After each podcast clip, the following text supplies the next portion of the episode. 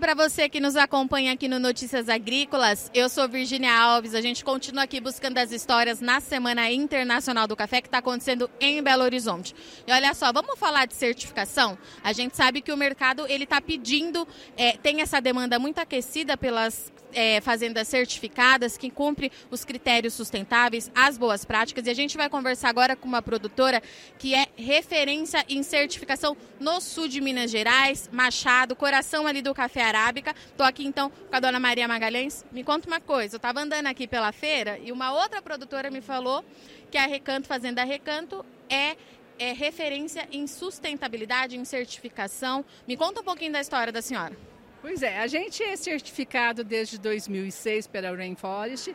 Fomos a terceira fazenda do sul de Minas certificado e eu acho que o melhor, o que a gente tem de melhor é, o que a gente já tem de natural, que é o ambiental. O ambiental nosso é, é muito forte a gente teve que fazer pouquíssimas coisas para se estabelecer como rainforest. Eu acho que a certificação veio para mostrar que a gente pode continuar sendo sustentável e preservando o que a natureza nos dá. Eu sou a quarta geração é, morando na fazenda produzindo café. Minha filha já está na quinta, já tem um netinho que está vindo aí na sexta. E o que a gente espera é que a certificação continue a nos dar o que ela tem de melhor, que no caso é a gestão, melhorar a gestão.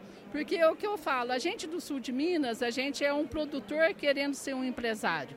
E para a gente ser um empresário, a gente precisa ter gestão.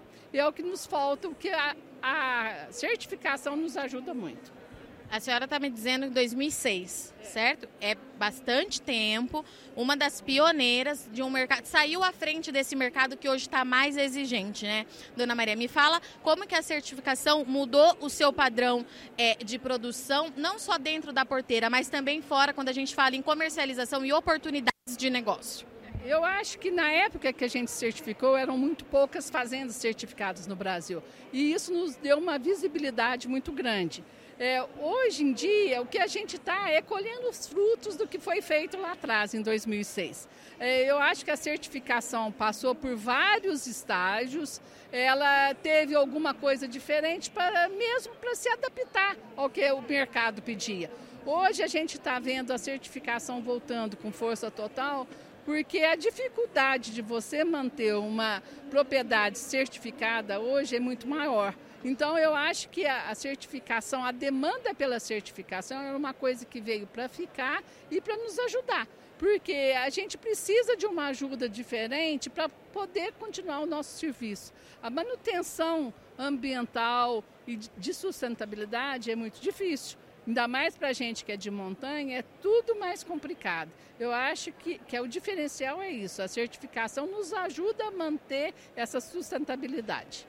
E é muito difícil para começar, dona Maria, estou perguntando assim, para quem estiver nos assistindo e ainda não for certificado, como é que começa esse processo? É, eu acho que o início é a parte mais difícil, porque depois é como uma roda, vai girando e fica tudo mais fácil. Mas o início você tem que ter o que você quer, a expectativa de que você quer. Você quer se diferenciado no mercado, você quer se mostrar para o mercado que está procurando, então tem que ser feito isso. É difícil sim, mas vale a pena, é recompensado o esforço que a gente faz. E aquela pergunta que todo mundo nos faz, né, quando a gente fala de certificação, é, a conta fecha no final do mês, dona Maria? Eu acho que fecha. Fecha não só pelo valor total da cifra que você recebe mais, mas fecha pelo o que você recebe em troca, pela visibilidade que você tem, pela abertura de mercado que você tem e o principal, eu acho que a gestão, a certificação nos ajuda muito na gestão. A gente começa a ter todos os números na mão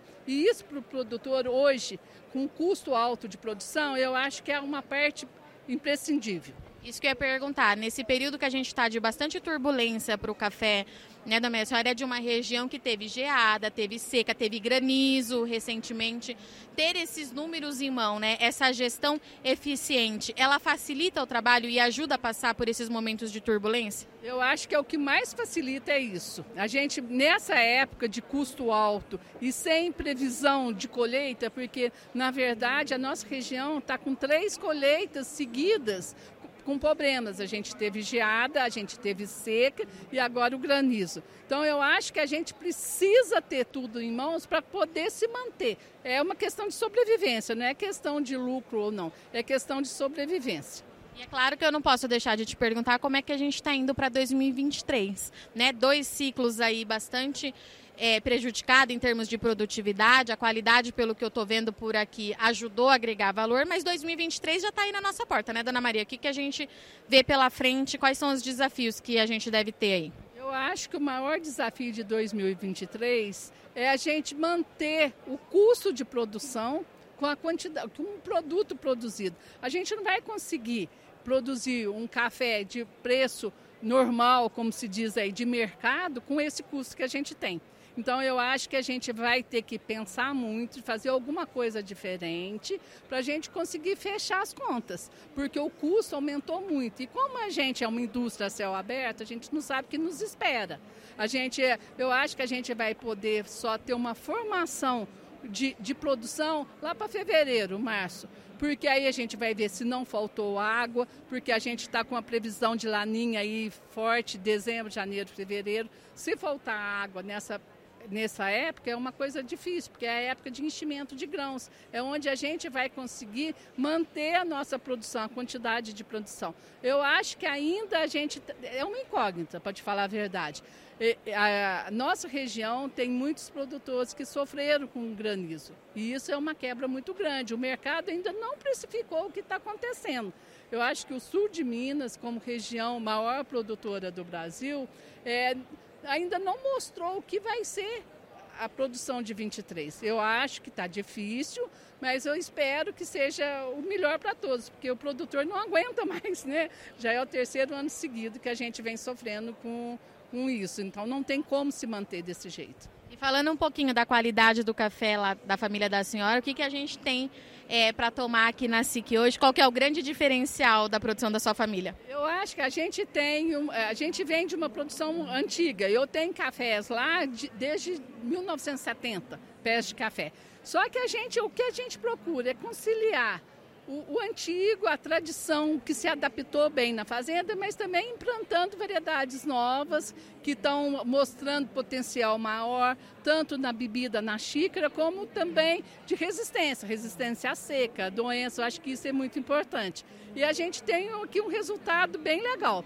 A gente tem uma parte de experimentos que tem algumas variedades exóticas. A gente hoje aqui tem um pacamara muito interessante.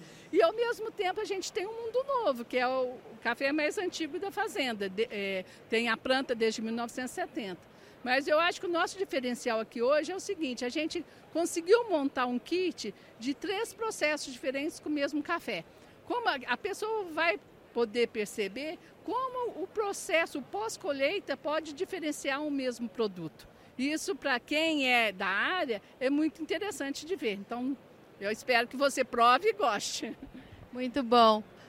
Para você que nos acompanha no Notícias Agrícolas, tem aqui então o recado da produtora, da Dona Maria, mais uma vez falando de certificação, de sustentabilidade, de problema climático. A gente vai aí para mais uma safra com bastante desafio, mas o recado foi dado aqui por uma produtora que é referência no sul de Minas Gerais, principal região produtora de café do mundo, que trouxe para a gente aqui. Então, o recado que fica da Dona Maria é o seguinte: uma gestão equilibrada, ela ajuda o produtor a passar por esses momentos de turbulência. Então, mais uma vez, eu reforço isso. É importante ter uma gestão, saber quanto entra, saber quanto sai, para que lá no final das contas, apesar de todos esses problemas, o café continue sendo aí uma boa fonte de rentabilidade, como a gente sabe que de fato ele é.